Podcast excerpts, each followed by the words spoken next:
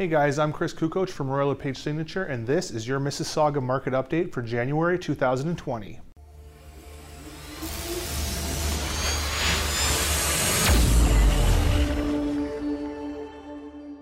Hey guys, and welcome back to By the Numbers. I'm your host, numbers guy Chris Cucoch. Today I'm going to go quickly through the numbers, a little bit more quickly than usual, and then I'm going to give you six bold predictions for what's going to happen in 2020 in the real estate market. Let's get right into the stats. In December, we had about 4,400 sales across the Toronto Real Estate Board, which is up about 17% from last year. But the really interesting number is the number of listings on the market, which is down 35%. So when you combine that with the 17% that we're up in sales, plus the 35% that we're down in listings, we've got a huge gap of about 52%, which is absolutely insane a difference from last year. With a difference like that, it's no surprise that the average price across the GTA is up about 12% to 838,000 and there's only 1.7 months of inventory. And here in Mississauga, we're looking at more of the same. Uh, we've got about 400 sales in the month of December, which is up about 9% from December of last year. And the number of sales are down 30% from last year to about 550. So when you add the two together, you get another huge gap of about 39%. So that upward pressure on pricing has given us an 18.5% increase in the average price of a home sold in Mississauga, which is up to just shy of $800,000. All right, it's time for my six bold predictions for 2020. Before I get into them, I just want to reiterate that I don't have a crystal ball any more than you do. These are just predictions. Anybody that tells you that they can predict the future with 100% certainty is probably lying to you. Without further ado, here is prediction number six. Rental prices will go down or at least stay flat. We're going to be delivering a lot of new construction units in the particular in the first quarter of 2020. So a lot more supply is going to come to the market. So for those of you that have been out there trying to rent for the last little while, there may be a sigh of relief. I suspect the prices will go down or stay flat, but I think the steep increase that we've been seeing is going to stop. Number five, this is going to be a big year for move up buyers.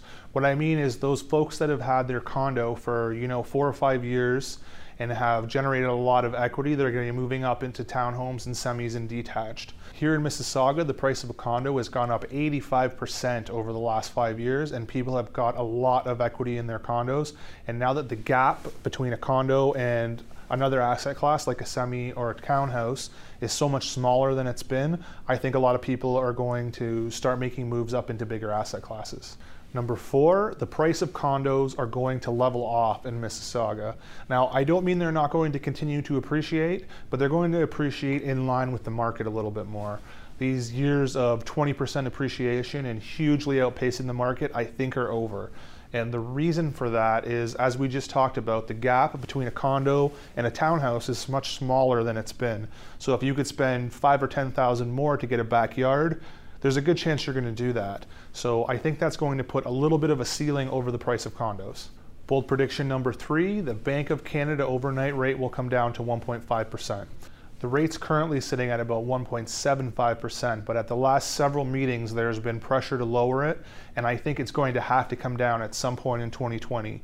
Generally speaking, when the overnight rate comes down, the bank rates will follow proportionately, which will give folks just a little bit more buying power when they're out getting a mortgage. Prediction number two, it's going to be a very interesting first three to six months of 2020. If you look at the conditions that led up to the craziness we had in 2017, they look eerily similar to what's going on right now at the end of 2019 leading into 2020.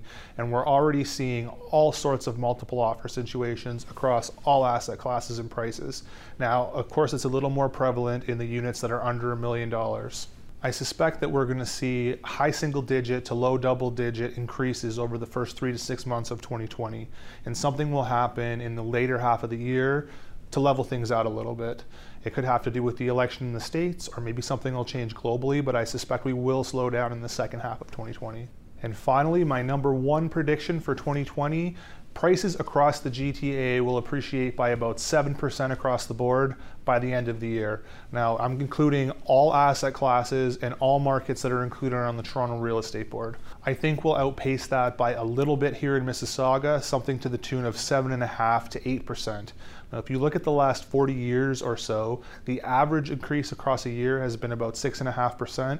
And with the tight conditions going into the start of the year, I think we'll outpace that by a little bit, but not by a crazy amount. And finally, a surprise bonus prediction. And here it is the market is not going to crash, at least not this year.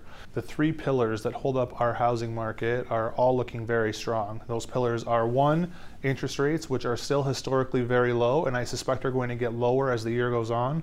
The second pillar is employment, which is looking very strong. There's a lot of availability for good jobs out there. And the third pillar is immigration, which is also looking very strong. Historically, we've had about 150,000 people or 50,000 or so households move into the GTA every year, and we expect more of the same in 2020. Now, with the 50,000 households moving in, we've only been able to create 20,000 or so homes for them. So the supply and demand, it just makes sense that prices will keep going up. Those are my predictions for the year, guys. I'd love to hear what you think is about to happen. Leave your predictions in the comments or flip me an email and let's chat about it. Thanks for watching By the Numbers, and we'll see you in the next video.